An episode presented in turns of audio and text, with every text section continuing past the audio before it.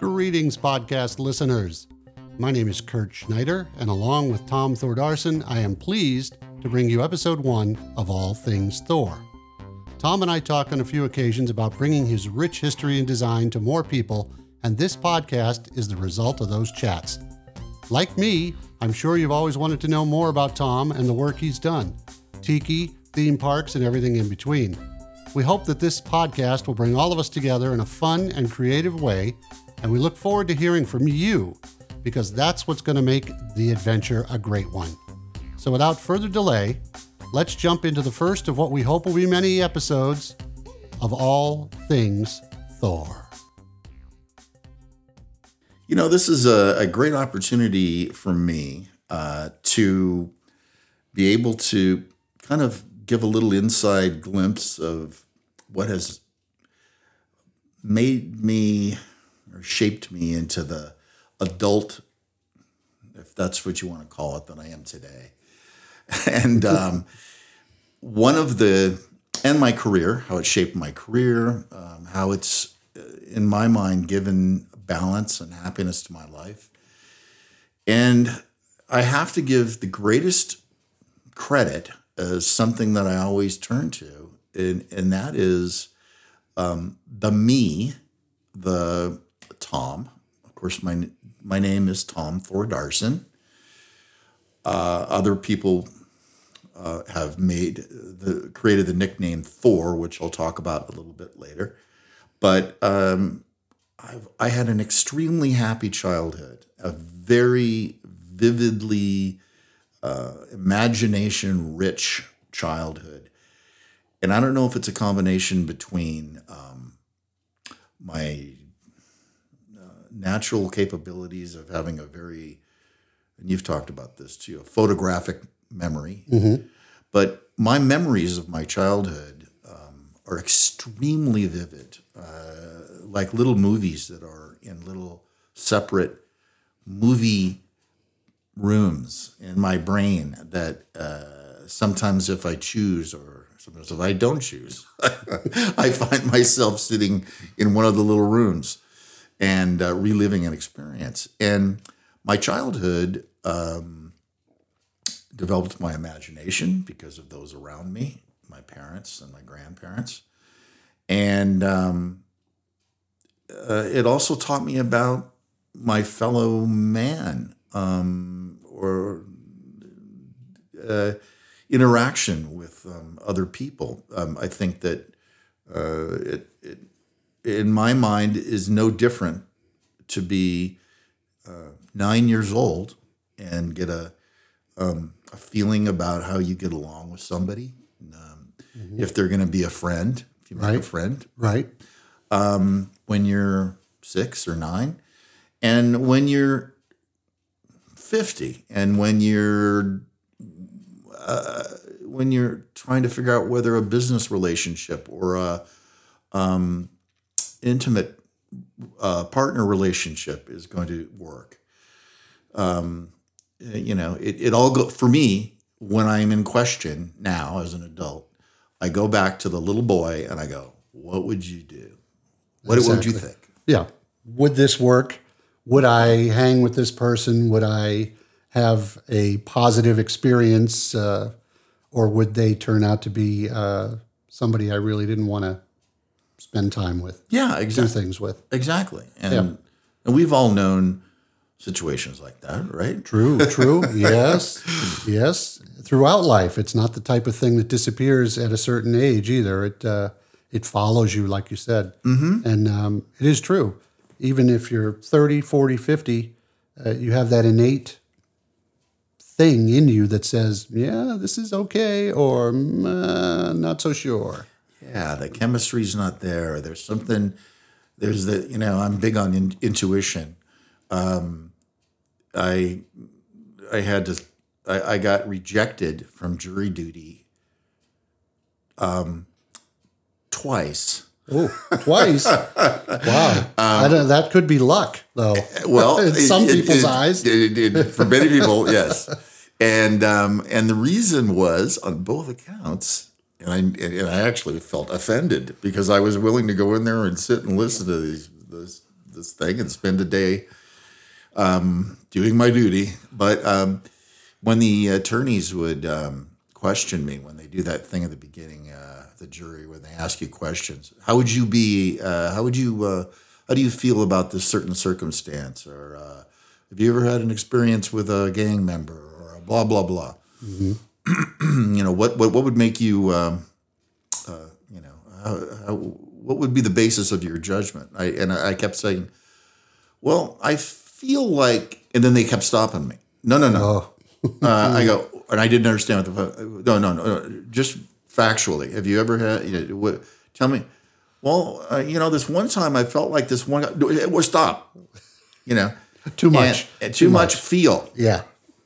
Yeah, it- this isn't about what you feel. You weren't lawyerly enough. Right. You were too. You were human. It was human. Yeah. Uh, and I go a lot by my intuition. And just like what you just said, you know, you, you get a, there's a chemistry that's, that sometimes uh, goes beyond words that where you, um, you feel a kinship with uh, another person or, Yep. or even an animal, you know, um, and vice versa. And uh, so that's kind of a funny little side note, you know, that um, that's been a struggle, not a struggle, but but a challenge my whole life. That I've always been a very uh, intuitive, feeling sort of person, and so um, I've I've sometimes gotten my most uh,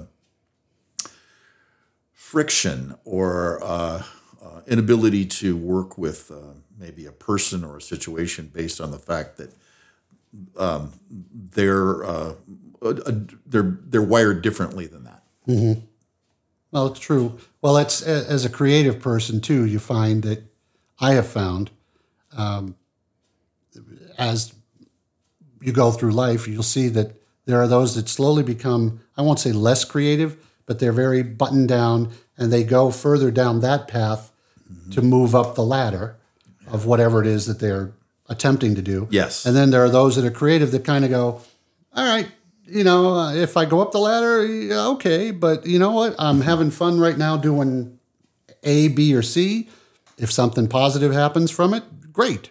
But Yeah. you know, and then you'll slowly realize uh, that guy or that gal, you know, uh, they don't have the same. They just don't see it the same way that I do. same They're- agenda or Yeah, the same. they got a different ultimate, you know, goal for Yeah. the end of the whatever Absolutely. and you you know you you, figure it out pretty quickly like You a do. lawyer you know at jury duty they'll they're looking for a specific Yeah. type i guess yeah. and if you don't fit within that Yeah. parameters or that constraint then you know out the door They simply said to me, juror, juror number two, you're excused. you said thank you go have lunch I'm like, are you sure? What did I do? What did I do? You know.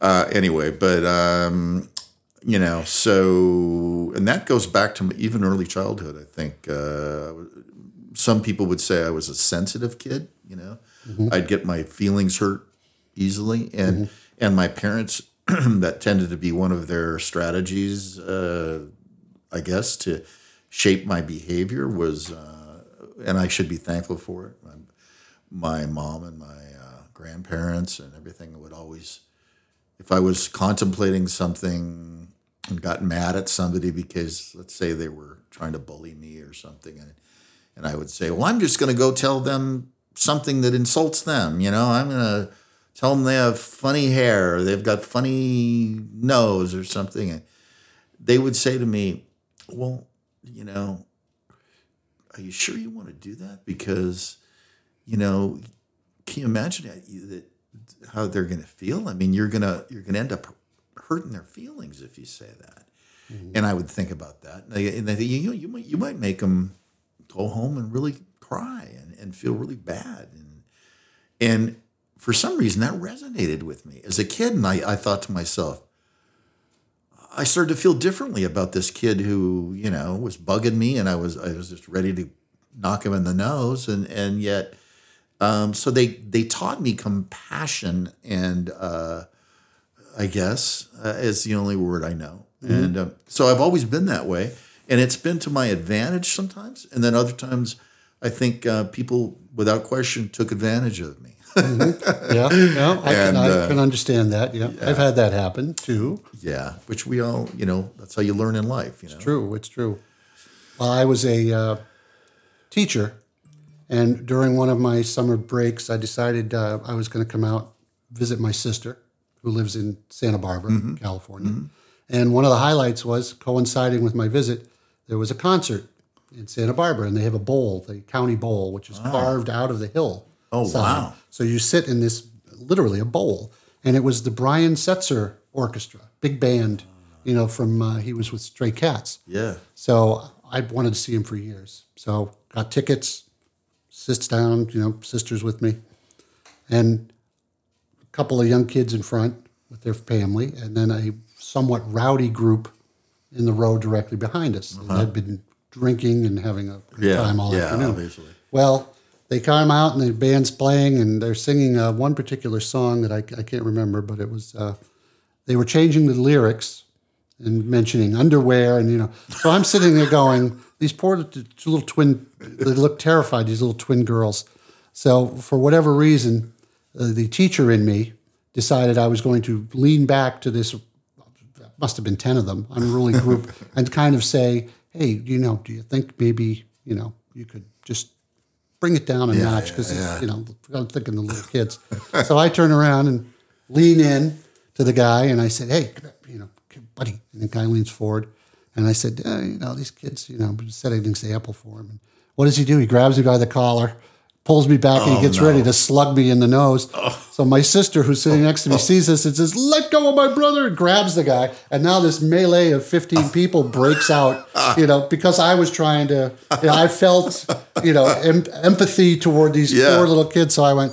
Yeah, that didn't go right. You know, teacher, I was like, he's going to listen to me, and Yeah. he'll go, "Oh, thanks, buddy." You know, yeah. So And it went in a different direction. yeah, but I can relate to what you said. Is you know you you have to have people in your life that give you that sort of think about. Yeah. You know, in this particular case, I don't think I really thought of the flip side, like this could go horribly wrong. Right, right. Mm-hmm. But I was thinking it was, you know, but it's uh, it's a trait that a lot of people have and a lot of people don't have. I Yeah. mean, point to tell you right there. You know, I mean, I'm thinking one way, and that guy was Yeah. thinking another way. Yeah, and you never you never know. I mean, we, I mean that's I think that's one of the big lessons that you learn in business. And, and when I when I was at Disney, um, uh, sharing ideas with other people in a room and and uh, different things, you're amazed. Um, you know, you learn that. Um, you're going to be always disappointed if you expect everyone to think the same way you do. And if you, you know, I think some of the biggest disappointments in life, at least for me, and um, are when you expect someone to react the same way you would, and they don't. And um, when I was younger, you know, of course, that is much more disturbing. But then, as you experience more life, you start to go, well. Uh, you know, that's just the way things are. I'm going to have to accept that. You know, and, Yeah, some things you have the ability to change or Yeah. to sort of steer in a particular direction, and others it's just like, nope, Yeah. not going to happen. Abs- you know, ab- absolutely. you never know. It's kind of like two people walking up for a gunfight. You know, you don't know how it's going to go. Not well. A gunfight usually goes one particular way, but uh, you know, you, you don't know until you know. And uh, Yeah. I guess that's part of the whole process. That's the whole life thing. Yeah. Is you never know what's going to. But in in a creative way, I could see that.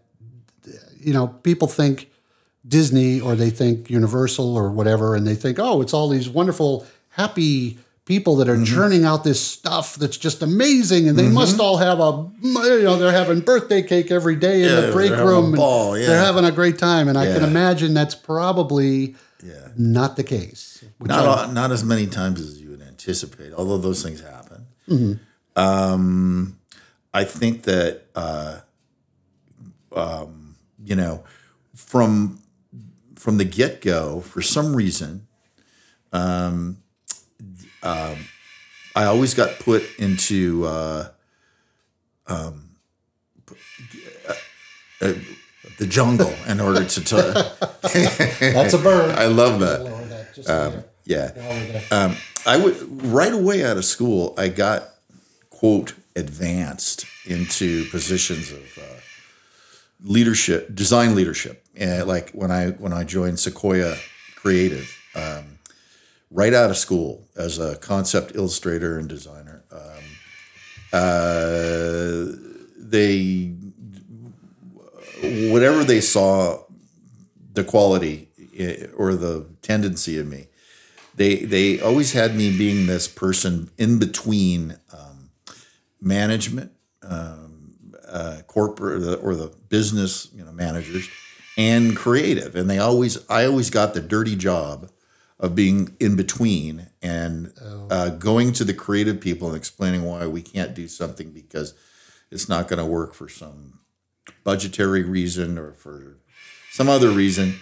And then I also had the, the dirty job of of listening to my comrades that, that I the people that I considered my battle, you know, if if, we if, if we were in Vietnam, they were my comrades that I was in battle with, you know, mm-hmm. and and how do how do I now I'm supposed to go up and talk to the general or the sergeant and and explain to them their side of the coin why they don't want to run out there into the jungle you know and and and convince that and convince the guys mm-hmm. that are moving the chess pieces uh, that aren't you know have the same experience as we have i always i always got i got in that position when i was about 26 years old and uh, um, so it was uh, it was uh, it was hard for me to know who you know. I think who I was. You know, I mm-hmm. I, I, just wanted to be an artist. Right. I wanted to be a, a dream maker, and I wanted to. Uh, and and my being naive in the beginning when I first started, and I was first hired by Bob Gurr and uh, Dave Schweninger and uh, Tom Reidenbach, the three guys that had just left Disney um, and started their own company. Um, they had a lot of faith in me and where I was going, and uh, gave me a lot more uh, responsibility than I think I should have had at that time of my life. Looking back on it, uh, but um, but you know, I just the only thing that worked was like you're you know is trying. You were touching on this a minute ago. The only thing that would work for me is just like being as honest as I could about how I felt about st- stuff, and mm-hmm. I would I, I wouldn't try to, you know, go back to the design department with the illustrators and, and, and make up some story. I would say, you know, I would say, you know, they just they don't want to spend the money of the ideas that we just came up with. They they they don't like you know they don't like the profit margins and all that. They don't want to spend the money. So I, we can do the most fabulous job we can back here and dazzle everybody with artwork and everything we're doing, but they they don't want to spend the money, and uh, it's not that they don't appreciate us, but the fact is we got to do something for half the amount of money. So we can complain and moan about it all we want, or or we can actually you know say what what can we do with rubber bands and paper clips that's going to impress somebody, you know? Right.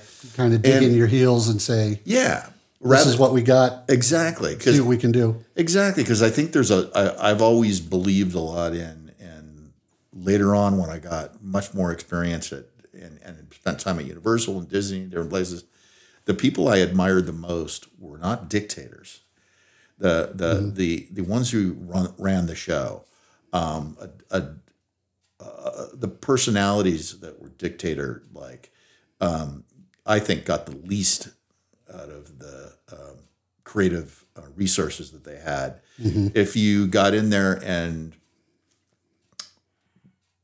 uh, it, it remind you know, it, I, I remember reading about Texas history and Davy Crockett when he was asked to go to the Alamo and uh, Colonel Travis, you know, said, "Okay, well, wow, you know, you're a legend, uh, Davy, uh, David, David Crockett. So we're obviously going to make you a whatever it was, a general or something. And and Davy Crockett said, you know what? I'll pass on that. Just make me a just make call me a high private. You know? yeah. Yeah. I, I, I want to be with my boys. Right. It's not about Yeah. Right. You can ask me to lead you can ask me to, for my opinion on how to provide example and leadership through what. I know, but I think that's the best way to to um, to influence uh, a team as if if you're one of them. You know? Right. Well, sometimes you end up with that divide wedge, you know, between, and then there's the ones that try and make you know or Yeah. make you aware of the fact that they are Yes. at this level and you are just the lowly, Right. You know, whatever it is, designer or, you know, Yeah. whatever, anything in life. So they control through fear. Right. Yes. Yeah. Exactly. Yeah. Yep. So um, Especially when you're young, when you're very young, they that they added emphasis. You Yeah. know, you don't know what you're doing, Yeah. youngster. You Yeah. know, uh, so you just toe the line, and then you go, but but I have an idea, or, or there's a way, or I have this thing, or and they're like, no, Right. no, no, that's not how we do it around here. Yeah, yeah. You know, that happened to me when I started as a, a art designer person. It was like, this is how we do it. You will do it this way, and you will like it. And you go, but but uh, you know, yeah, but you learn, you learn, you learn how to kind of navigate that. yeah, and you know, um, as a t- having been a teacher as well, um, when I you know I, I taught at Art Center for five years, College of Design. Uh, when they first were developing their entertainment um, in the illustration department, their illust- their uh, entertainment design program, um, and uh, I was relatively young. I mean, I wasn't that much older than the students. I mean, so it was kind of awkward, you know. Yeah, can but, be. but they asked me to, you know, come teach this because there was no one else doing it at the time, and uh, it was it, it, all the students were asking to learn about it. They wanted to learn how to be theme park designers, but but there wasn't a program there that taught that. And um, so um, yeah, so um, anyway, um, I just I just did I just I I, I used to say to them, you know, um, um, let's work on this. To, let's let's all see what your your individual strengths are, and and I think that and, the way you can relate to a subject. Like for me, I've dealt with so many different subjects, many of which, when I heard I had to come up with a ride for or or, or a story and a ride and experience, I'd go, "Oh my God, please don't make me do this." Or even uh, you know, if it's let's say it was at the time about the you know um, the Alamo. You know, I mean, yeah. Yeah. I knew about the Alamo, but the only thing I was interested in is Davy Crockett and Jim Bowie and the Bowie knife, and Right. you know, a few of the little things I knew from from from Fess Parker. You, I, you really want me to come up with a story about the Alamo, and, and and yes, and an accurate one, yet entertaining and everything, and so All oh in one God, ball of. yeah, So it's, I guess, not to pop the the pixie dust bubble, but it's uh, it's a job. When it is a job, yeah, You know, so Yeah, you yeah. may not always like what comes across your desk. You might just go, "Oh, are you kidding me?" You know, you're not Right. you're not doing right, what it is that you might particularly like. yeah, You got to do what you know. Uh, the I guess the simple terms, the boss, what the boss wants.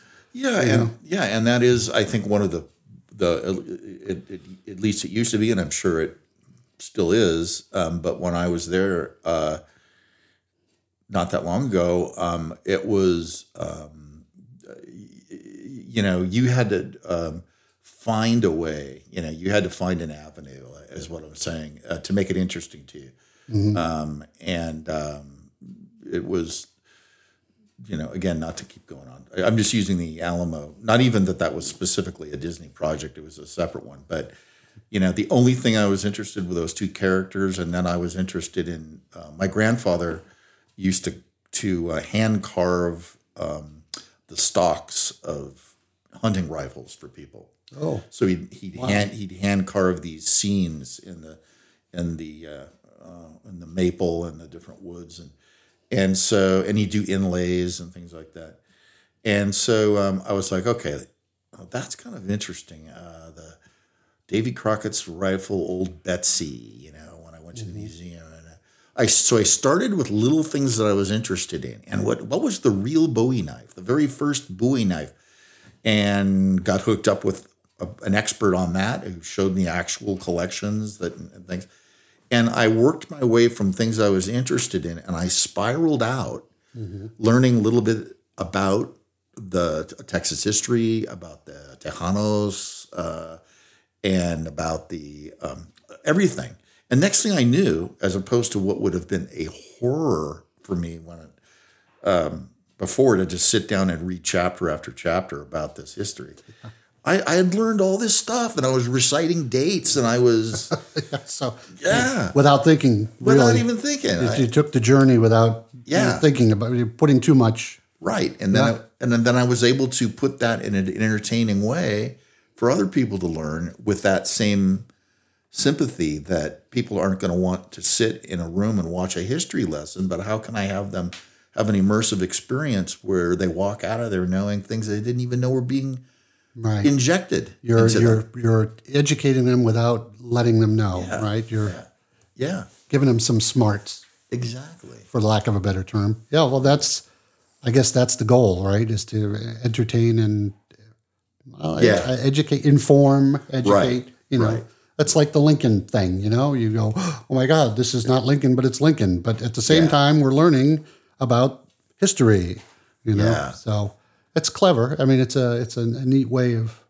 Yeah. know? Yeah. Of course, you're disappointed when you go back to school and all you have is the teacher at the front of the room with a chalkboard and not an animatronic. But you know, Right. And it says read chapter six. We're having a quiz tomorrow morning. exactly. Yeah. You know, we will not be having uh, animatronic Lincoln reciting for us today. Uh, yeah. Yeah, and to be honest with you, um, since that's part of what I want to do on this whole program, I'm, I'm, I'm sharing very personal experiences. Um, um, uh, is I think I probably had a reading problem when I was a kid because even though I could technically read, I could read out loud, I could do everything that looked or appeared to, to be like what a normal child can do.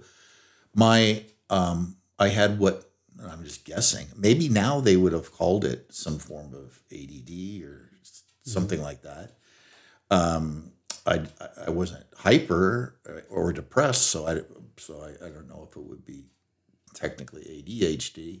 I just don't know about any of that kind of stuff. All I know is that I always had a very vivid imagination, and I always wanted to create my own stories. Mm-hmm. So I'd start to read a chapter that we were supposed to be reading quietly in the classroom, and I'd get and I'd read, but then I'd be reading along, and I'd see a part of the book that was telling a story about uh, a knight riding a horse through through through a, a, a through a beautiful forest, and I was getting into it. Next thing I knew, I'd already turned the page twice, and I had projected a whole nother direction that that knight on the horse had gone.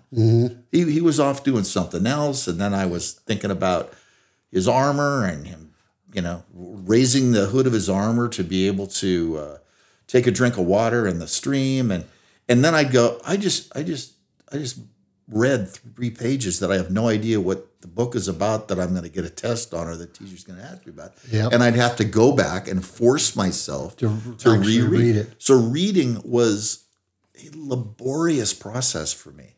It, it was, you know, it, it was a, a chore. And Yeah. I know my mom struggled with, you know, teachers saying, well, you know, I don't know. He just, uh, I don't know if it's his comprehension or what it is because on the test, you know, he, he didn't do so well. Mm-hmm. But the drawing on the back of the test was beautiful. exactly. I I've had that experience as well. I remember we used to have the book fairs, Yeah. and they would line up all those books on tables, you know, in the ele- elementary school, and you would go through with your little bag, and you'd say, pick, you know, you had I don't remember what the amount was, but it maybe you had two dollars to spend on a little paperback book. And uh, they had all different kinds, you know, not, not novel type, you know, reading adventures.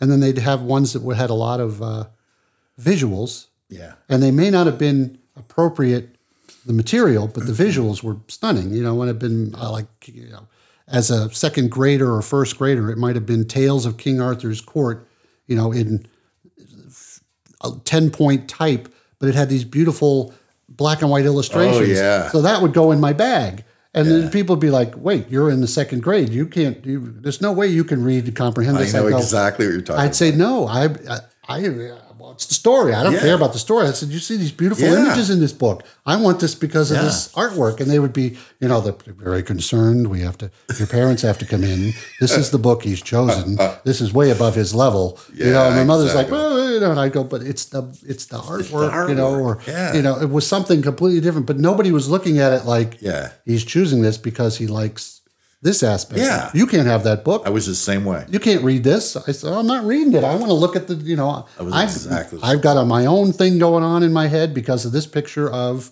Yeah. you know, the guy or the knight on the horse. Yeah. And off it goes. I don't need what's in the Yeah. book. I just need that, Yeah. that one launch pad, you know, and then I'm off to the races. Oh, gosh, that's so much like me. And matter of fact, I almost feel like I had that same book about, about the knights, and You may it was have. way above my head. It was, you know, but it had great pictures in it. Um, But, um, so, um, but you know, in your life, and I'm sure you've had this. There's a lot of people that influence you, and that you have to think, well, why do I think this way, or why am I?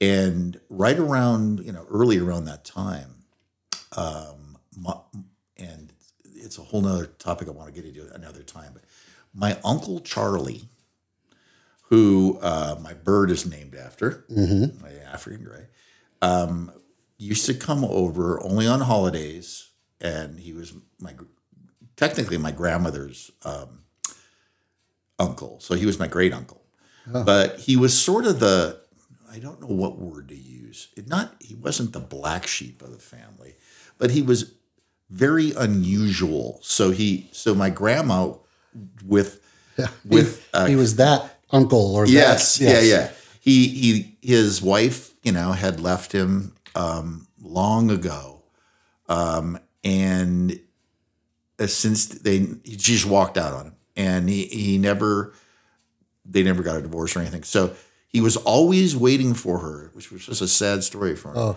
He goes, "Oh, she'll come back sometime." I mean, we're talking about this has been thirty or forty years, you know. Yeah. And um, so my grandma always felt sorry for him and invited him over for holiday events. And then eventually I got to like him so much, I would beg to have Uncle Charlie over. So she would say, okay, let's have Uncle Charlie over. The reason I did is he'd drive, he'd drive up in this old beat up Chevy Impala that he that parked under a olive tree. So it was a white Impala that was peppered with stained black olives all over the darn thing. and you know, he'd he'd pull up and he'd always bring me something. Mm-hmm. And it was always about science. He was actually a very intelligent man. And the reason he never wanted you to go into his house, my grandma said she went in there one time because she was concerned about him. And uh, it was loaded with experiments from room to room to room. He had Heath Heath kits of electronical experience, his own creations he was doing, um, ham radio, um, tons of stuff he had. and so what he would do is he would sit with me with for hours and tell me about all this stuff. And he and I'd go, Uncle Charlie, how does a phone work? And he'd go, Oh, that's very well, let's sit down and think about it. And and uh, he had this very specific way of talking like that. And he'd uh, he'd go, Oh, Tom, um, did you ever wonder how uh, you know, uh, yeah, how electricity works? Well, you know, it starts with you know positive and negative, and he'd go on and on and on, and um, I would I was fascinated by the guy. Yeah. And then he'd bring this little kit that he had bought for me, and we'd put together a crystal radio and lay it Right. out on the on the on the lawn on the uh, driveway. Yep. Or he'd go, okay, I'm- let's learn Morse code. How would you like to? Det det det da da Yeah. da det det det. Do you know what that meant? You know, and he'd Mm-hmm. and of course it would drive. My grandma would just be like, holy. And I, so I'd go around the house as a kid, six seven years old, going. Dit, dit, dit, da. You know, she'd go, stop. You know, Up the Morse code. yeah, Yeah. Uh, but but Uncle Charlie was one of those guys who um, influenced me a lot because back to the idea of he lit. Not that this is something I'm saying everyone should do, but he was the example of the total, uh, probably extreme version of creating his own bubble in his own world in his own happy place. Uncle Charlie was in bliss and he was he made a living by being a sign painter which is now no longer a trade No. but he was a sign painter and silk screener and uh, did uh, uh, signs and things for people in Los Angeles in the um, I sup- you know 50s, 40s, all that kind of stuff. But anyway, so these different people, you start to realize when you look back at who you are and why you, you think certain ways, Yep. you, start to go, hey, Charlie, I'm part Uncle Charlie, you know, I've got a little Charlie in me. And Yeah. Well, it's funny. You, as you were saying that, I was thinking of myself. My dad, ham radio, uh, electronics, photography. Um, he would. My poor mother would suffer through uh, watching TV, and after dinner, he would go downstairs and fire up his ham radio to talk to wherever, and he would hit a certain transmitter thing that he had built uh, from a Heathkit, and the TV would dim while she's watching it. And so the next thing would be the stomp on the floor. George, you know, you're messing up the TV. Like Grandpa Munster. yeah, exactly. And he'd be like, "What?" You know, you yell. Up. She's like, "You're messing up the. I'm trying to watch the news." You know, and so, but they finally came to this, you know, thing. I guess that give and go where Yeah. she would say, "Well, you know, I guess Yeah. part of my watching the news is going to be him down there." You know. Fire, you know, the, the lights in the house are going dimming, and you know, it was like the Addams family. But uh, but the flip side to things like that is, you know, like you said, your own bliss, your, your bubble. It's it has an effect on people. Mm-hmm. And he worked for the government, and they would get these crazy surplus things. Yeah. So one day, a truck pulled up with a crate that was the size of like a jeep, like a huge oh, wooden crate. Oh, wow. And my mother, of course, again mortified. You know, what Yeah. is this? You know, like the old school looked like Indiana Jones. Yeah. They were putting it in a warehouse. He pries the wood open, and it's a full blown generator, No. full blown like gas, Yeah. steel, welded tubes. Oh. so she's looking at it. This thing's now in the driveway. But what are you going to do with that? He says, I'm bringing it up. And he built a house. Yeah. He built a little shack in the backyard oh with all his radio gear. He says, You just wait. He says, Whenever there's a disaster, we're going to be good to go. Oh my gosh. So- I can so relate. He got all these guys. They, I don't know, still, I was little. They, they brought it up. They put it in this side of this house thing that he built. And he rewired it because he knew electricity. so when in, uh, when the power went out, if we had a storm, was back in Massachusetts, he'd go out there and clank, bang, bang, bang, and and the house would light up.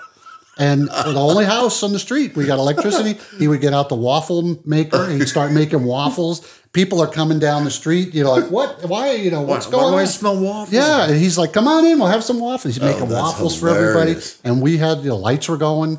You know, Yeah. and, it, and the thing when he passed away, that generator was still was still up there. That in the- is wonderful. and you know that's but that's the kind of thing. It's Well, like Uncle Charlie. It was like Yeah. that was his happy spot. You know, he Yeah. he was. We had electricity. He's making waffles. You Yeah. know, he's taking care of people. Yeah. And my mother's going, oh, not again. You know, like Yeah. another. But, oh, I love You know, they they finally got that give and go. You know, it. was sure. And which yeah, happens. It happens. You know, I think some of the, I mean, I, I've seen some incredible relationships, you know, where um, your first impression sometimes is, how in the world did those, or did those two ever become a couple? You know, Yeah. because you know their diff- their personalities are so different. Yep. But then you realize there's some sort of ionization that must happen that makes it thing. work. Yeah. And catalyzes things, if anything, you know. That's true. It's true. you know. And that's another one of those. It just things that just kind of follow you through life. Yeah. You know, yeah. something that happened here affects you there. Because now, I you know I always laugh whenever I'm doing something like this, electronics or photography. I go, "Oh, Dad," you know, I blame. He's the one that sparked that interest. Yeah, You know, good or bad. You know, to the chagrin sometimes of my lovely bride, but um, you know, I think, oh, it's the same thing. I'm I'm doing my version of dimming the TV at night after Mm-hmm. dinner, you know, and she's going, okay, all right, I'll put up with it today, you know, thank you, dear. That's that's great. yeah. Um, and you know, um, relating to uh, uh, Bob Gurr and my times, my earliest times at Sequoia, um, the design department had um, a certain area, and it was partly because I encouraged this, but I eventually had a staff of about twenty Wow, designers. that's a staff. Yeah, and um, the um, anyone who wanted to lift their spirits or that we could that that, that would needed a good laugh, they'd come back to the design department because we we got a lot done, but we were nuts back there. We were crazy. We, we That's usually how you get things done, though, right? and and I'm gonna and I'm gonna get a hold of a couple of the guys, um, and and have them talk uh, with us. Oh, that'd be great. Uh, and tell some of the stories because um, you got to remember some of the people that are coming in and out of there. You know, we had at at you know quarter to five before it was time to leave. Bob Gurr would come walking in from his engineering department where he was engineering um, on King Kong for Universal Studios in Florida or Catastrophe Canyon. Um, they were working out all this engineering stuff, and we had Universal um, uh, executives in and out that were working with Bob and peeking at stuff that we were helping do for the, in the design department, building models and et cetera. And the stories I would hear, and Bob would come. Oh, so it was Bob Gurr's storytelling time and he'd come back there and Bob would just kind of roll in there. He knew it was almost the end of the day. And we were always excited to see him because, you know, somebody would say, okay, Walt story, Walt story. Go, okay, well, Good old days. Yeah, and- Yep, I remember when. and he would tell these great stories. But some of the fun, the funniest ones were how, um, you know, even things like I remember him saying, you know, the lights at the end of the, uh, and I won't, I won't do a Bob Gurr impression. I, I, I always start to, but I won't. But uh, the the lights at the end of the um, uh, uh, uh, that you see at the end of uh, the uh, Pirates of the Caribbean, you know, with those little lights that uh, uh, eyes, the little eyes that are looking Yeah, at the, you. like bats. Y- under yeah, the- you see all those eyes. going up the up the ramp. Yeah, up the ramp. Yep. And he goes, you know, sometimes the simplest technology is uh, is the most effective uh, from an engineer because you get he give these like you know little lessons in engineering and sometimes sometimes the you know you can over engineer something and sometimes it's simpler. He goes, you know what those started out to be? Well, they were just literally tin soup cans with holes cut in them and a light behind them and they were stuck back far enough so that you couldn't tell what they were. Yep. But when those lights were twinkling on and off, you saw these little lights that looked like little eyes going Yep. off and on on different uh, Yep. things. And uh, Eyeballing he said you. that was an easy one. You know, that was an easy uh, a special effect. And uh, That's funny. and that was like one of many stories he had. He had great stories about, um, and so did Dave Schweninger when they were uh, at the MAPO Building and testing things and all the shenanigans that went on. Oh, yeah. know, the- I'm sure the funny was- things that happened with the animatronic figures. And, Yep. oh my gosh, they were just great stories. But um, uh, so those kind of times, you know, would would happen there. And uh, um, oh, and I was going to say in the design department, um, it wasn't like now where everyone. Um, and you know, some when I go see design departments now, if I'm brought in on anything, um, it's all a bunch of people in a room, in one big room, um, and they all have their personal devices and headph- headphones on. Oh, Nobody's talking to anybody else unless they're off at a small conference table talking about something. All the, you know, all these designers are sitting in their pods, you know, uh, two two feet apart. Yeah, they're, You know, they're small cubicle direction. space. Yeah, and not not interacting. There's just, there's just a glowing screen and headphones, and their their heads going like that because they're playing whatever music they like or whatever. Mm-hmm. They're they're in their own world. Wow. So that's a that's a Totally different. Totally than- different vibe. Yeah, when we were there, we would we would all say, "Okay, what do you guys feel like playing today?" Because we'd have one big like huge boombox radio in the middle of the design department, Mm-hmm. and everyone was crazy enough that we would listen to a hugely eclectic amount of stuff. Anything from old, crazy old jazz music or or, or you know blues, Yeah. to yodeling mu- music, and we'd all we'd all be in there going.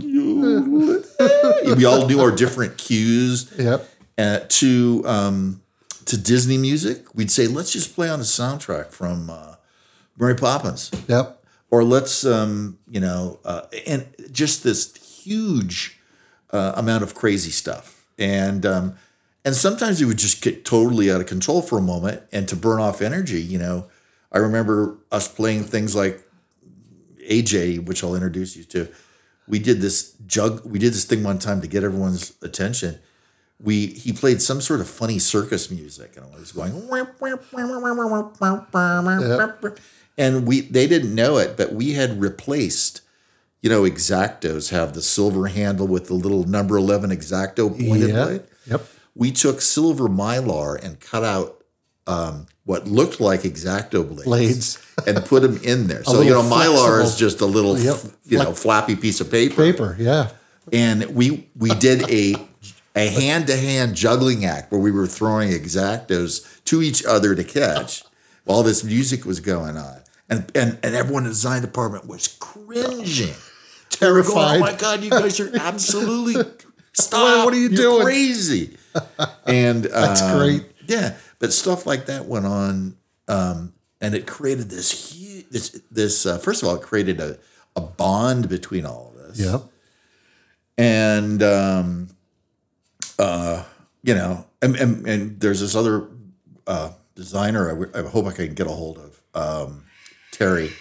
Um, when she was interviewing for a job there, they had maybe the director of uh, design uh, uh, at, at um, after uh, like three years, and so I had to interview people at, or different things like that. Well, anyway, they're bringing this girl in as a show set designer, which the architect uh, at at that time was hiring, not me. And he brings her into the design department, and I didn't know anyone coming in. And I'm dressed up. You know, I used to have to dress up, so I had a tie with a nice white shirt tucked Yes. in. The, you the corporate. yeah. Uh, yeah. And um, but I I could kind of lose it sometimes, you know, to burn off energy.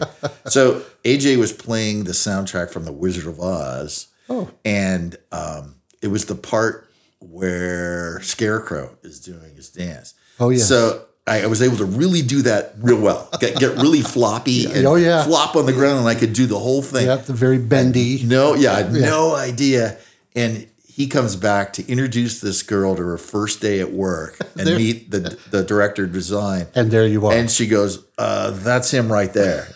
And I'm flopping around on the ground. And I remember Terry said years later, she goes, "I'll never forget the first day I'm coming to meet you."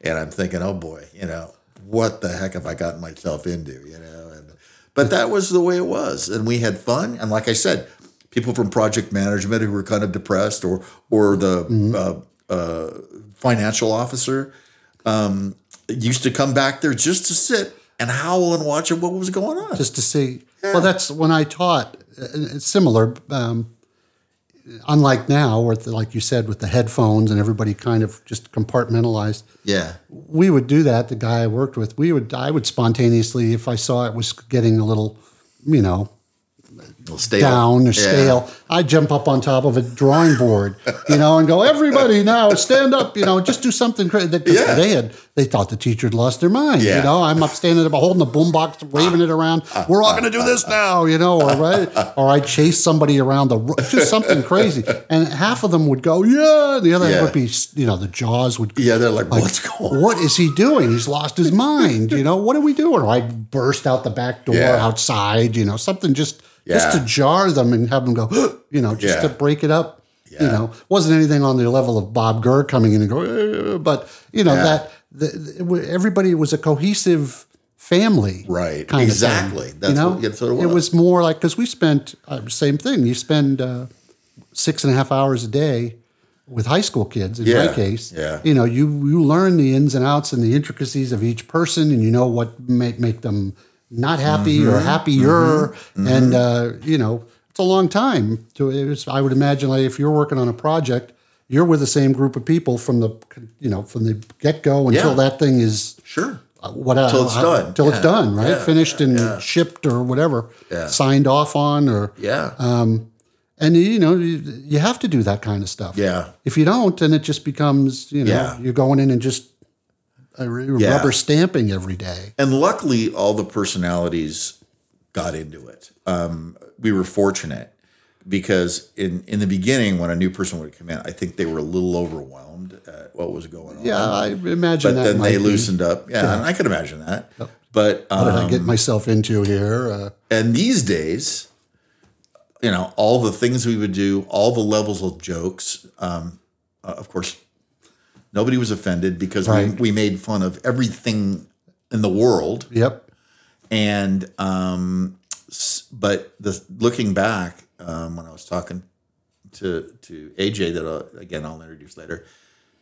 We were talking on the phone about a week ago. You know, we would have lasted about one hour, and we would have been HR. Under- HR would have taken us Yes. out by the ear Under and taken today's us- yeah, under today's standards, standards. yes. Yeah. Yes. So, um, but um, but you know, everyone was Yeah, that's just the way how it to was. laugh at each other, and no one was. Everyone was fair game, and everyone. you and know? it's it's the kind of thing too that if you were that one or two outliers, you know that yeah, that you would eventually yeah, because you didn't want to just Right. you know you didn't want to be that guy or that girl. You you know you got it. You just, you, yeah. You know, okay, I get Right. it. You know, I'm not going to be you know a stick in the mud or whatever. the- exactly. It- know? yeah, and then again, you know, of course, you warm le- up to it. At least there, where I was, like, um, you know, of course, there wasn't anything really. I mean, there was nothing like no sexual harassment or anything like that going on. It was just all pure lunacy fun. Matter of fact, um, I had met a guy who used, who had worked at and and then had come to uh, where we were, and he said, "Did you guys you guys know that? You know who Tex Avery is?" And I said, "I've heard of it, the name." And he goes, "You know, you ever see on the Warner Brothers cartoons says Tex Avery, you know, blah blah blah." He, goes, Yeah, he used to have a. They used to put him in the back with his group in a separate trailer behind the studios because those guys got so out of control that they they literally had to keep Get them them out the. d- yeah, and he goes, "You're the design department here is very reminiscent of the type of stuff that would happen." That's a compliment, though. I would think. I thought it was. I yeah, was I would take that as a compliment. say, well, that's great. yeah. And we weren't screw. I mean, we were. There was all a very talented group. So had we not been producing, I can see how we would have been told, you know, knock it off. But they couldn't. They couldn't um, deny that we were we were pumping out If you're some great stuff. knocking it out of the park, literally. They, they, Yeah. they, what are they going to say? Yeah. leave them, let them do. You know, let them be. Well, I guess that's the way it was back in the day with um, Walt's guys, right? He had the Yeah. he had that collection, and some I, I imagine some were probably more straight laced than others, but the ones that the Rolly Crumps, for example, who were just more, Yeah. you know, Yeah, I didn't realize, you know, I'm a musician, so uh, buy guitar strings, buy bass guitar strings Yeah. Uh-huh. or whatever, and there was this crazy artwork on all of them. Most of them were called uh, Slinkies. It was Ernie Ball guitar Mm-hmm. string. So American Eagles, and uh, some of them, you know, Eagles with strings. You know, like it was a play on. Um, you know, like on a dollar bill, there'd be like an eagle with holding the arrows. Oh yeah, So yeah, it's yeah. that kind of thing, Yeah, like an eagle, but with guitar strings and these really cool looking, you know, t- typography that was large and then small and then big, and it looked like old carnival posters. So Wow. come to find out, it's Rolly Crump. Oh, he designed all of these guitar strings for Ernie Ball because it was a they're I think in L.A. or California company. So he was doing this stuff on the side, designing these things, and it was like, oh, now I get it. You know, now I look at it and I go, oh, that's clearly that's a Rolly Crump thing. But, um, yeah. You know, that's you know there were I guess those that just you know went in and clocked and did their Right. as long as they got the work done, great. But then they're the ones that were a little more you know off yeah, beat off center or whatever. yeah, yeah. And that was great. Right. You know, it, sometimes you'd have to rein them in, I Yeah. imagine. But Yeah. um, same thing, you know. Uh, the creativity, you, you you do that kind of stuff. You'd Yeah. be a little wacky. You'd play jokes on people or Uh, yeah, exactly. You know. Yeah, I love the bird. Uh, that would be is it- Q. That's Q. That's Q the macaw. Q the macaw. He's letting us know he's he's around the corner. Uh, he's, he's our uh, our heckling audience of approval. There you go. I like that. Um, I like that. The um, uh, yeah. So um, I miss those times a lot, and I think the that's when someone has asked me recently if you could, and if they there was a project that they asked you to come back on, would you go back and work at Disney? And um, My honest opinion is I I don't think I would because um, from everything I've seen, everything I've witnessed and heard, and everything, it's a completely different process than it was when I uh, got into the industry, and and it, and the things that I enjoyed most about it. Um, that I I don't think I could. Um, I think I'd get very. Uh, I'd lose my enthusiasm. Yeah. uh, and my magic. You know what I'm saying? Uh, Yep. very quickly. And that, and I'm speaking from a personal opinion. There might be other people that may disagree with me, but uh, that's how it would affect me. Well, it's I see that you know as a musician and a recording music type guy. Um, back in the day when you were working with a band, you went into a studio, you saved up, and it was multi-track tape. You know, and the tape reels would go around, and you had mm-hmm. mixing board with fader, and you wanted an instrument louder, you turned it up or you turned it mm-hmm. down, and then it became digital and all done on computers. Yeah. and it's lost that sort of hands-on Yeah. feel. You'll see here. I mean, we're recording now on a board with actual mechanical sure, faders. sure. And I, I, I have to have that. Yeah. I've tried doing it the new way with you know, everything's on a computer screen, and it seems like it's lost some of its soul.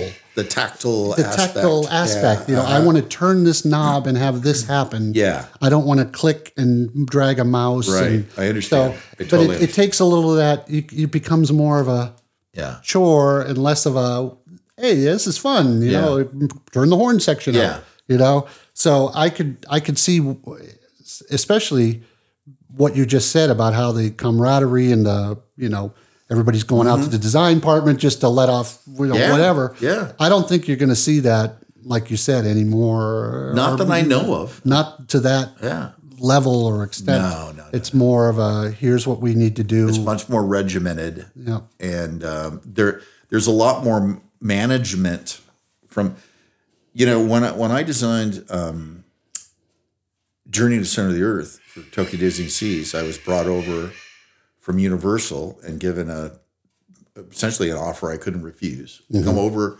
to Disney and to be given an e-ticket attraction, actually uh, several on, in the land uh, in Mysterious Island, and they basically uh, had enough confidence in me to say, you know, we we want you. We trust your style. We like you know everything about what you've done and everything. Here's a few other ideas that some people have done in the past when this was going to be a studio tour and et cetera, et cetera. You can use or not use any of that. Otherwise, boom, it's your, it's it. yours.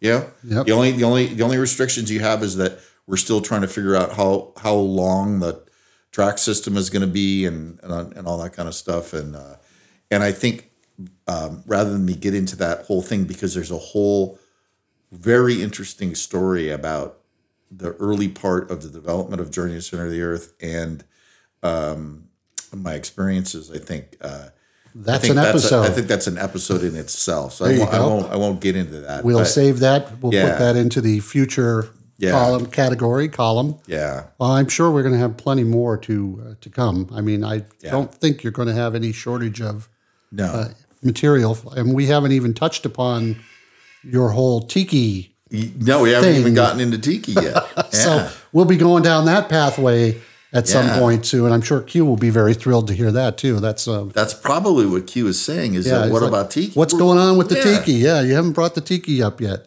Yeah. So we'll uh, we'll be touching upon that too.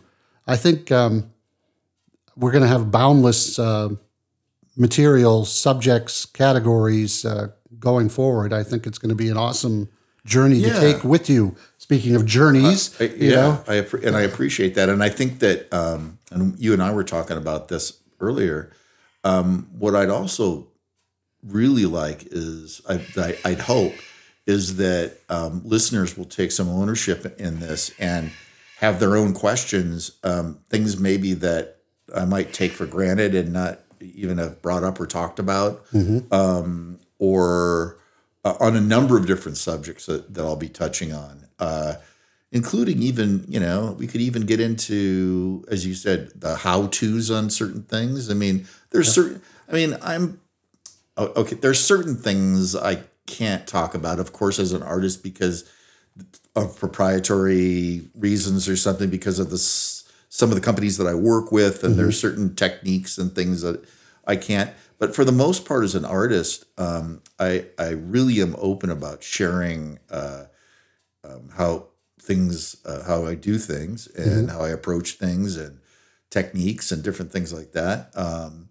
and people, I think some people are going to be interested in that. Others are going to be interested in just the backstories of the people I've worked with. Uh, again, like Leota Toombs, uh, Adam Leota from from Disneyland, um, uh, and others. Um, uh, and uh, and and also people.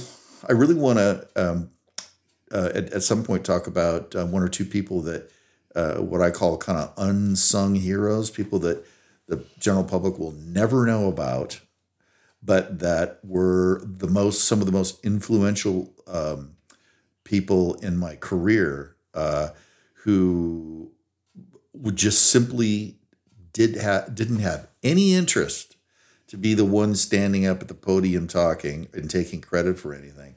They were just so fully absorbed in in love with what they did that they could care less mm-hmm. about anything else. And unfortunately, many of those ended up getting laid off or they, or other things because they weren't watching their backs. And um, some of those same people, um, and you have to at some point in a high corporate environment. You, the realities, in all honesty, is the better you are, the more people that don't like you as well as like you. Right. You know, um, I think it was uh, Jim Morrison um, was interviewed one time, and they asked him at that time, around 1969, I think it was. There's a um, a tape uh, where he's being interviewed, and one of the questions was, at the time, they go, "Why? Why do, does it bother you that?" That um, you're known as, I mean, that so many reviews, you know, are, are um, they're, they're bad mouthing you guys. You know, you guys are kind of becoming, you know, uh, the the the anti uh, uh, band. You know, that they're, they're a little bit too uh, bad and a little bit too out there and a little bit too everything, and and that they're hating their they you know they're, they're hating you guys. There's a, there's there's a whole bunch of people that are saying they hate the Doors. You know, even though you can't dispute your popularity, they still don't. You know, and Jim Morrison go he goes, you know, that, he goes, does it bother you? And Jim goes, and he and he thought about it, and he goes, you know what? Well, I kind of relish in that thought. you know, the band that people love to hate. Yeah. He goes, you know, there's something I really do kind of relish about that. You can't, obviously, I think that when you get good at something, you're really good at something, you're going to have as many people who hate you uh, as you do that really look up to you and, Right. and adore you. Yeah. And um, so, anyway, some of these people uh, just weren't interested that I was talking about in in notoriety. So, and they were very talented, and so I think some of them, I think personally, in my opinion, is they were more of a threat to people who were wanting to um, increase their uh, notoriety, and so these guys got swept swept out of the way, uh, and uh, people never knew about them other than they experienced their magic in the theme park, and um, That is an unsung hero, really, when you don't know, yeah, you don't you don't have a face to associate it or a name. No. You just enjoy whatever it is and you'll never know. yeah, It's true. I've actually thought that uh, just because that's my nature. You know, I'll go, I remember going on an adventure through inner space when I was a kid, shrinking. Yeah.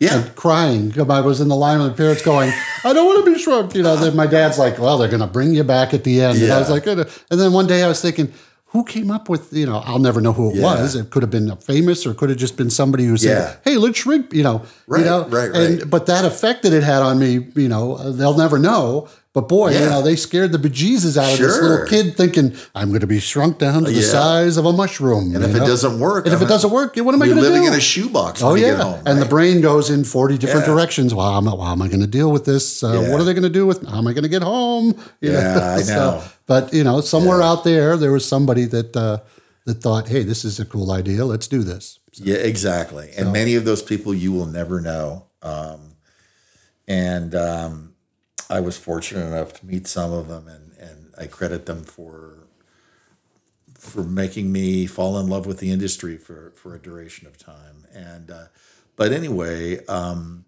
yeah. So we we have we have a lot we could uh, Oh yeah, we can get into. I think we shall at some uh, future point. Uh, we'll try and cover as many things. And we did get some really, really awesome questions already um, that are basis to uh, use as a springboard for some other stuff. Some people have asked about painting with rum, and some have asked about how your childhood affected your, which we kind of talked about today here. Um, how did that influence some of your design stuff later on? And uh, so, I mean, there's uh, the nice thing about this is we can go in really any direction we want. Yeah. Whatever strikes our fancy, we say, hey, you know, let's talk about whatever it is today. yeah, and, and today we kind of, I mean, I admittedly have a tendency to wander. Nothing wrong with that. Nothing wrong with that at all. So sometimes you'll have to reel me back in and say, okay, remember today we're talking about tiki. There you go. well, I think uh, we're off to a good start. What did we end up? We ended up with an hour and six minutes recorded. So um, awesome. So I'm going to pause and uh, we will continue later.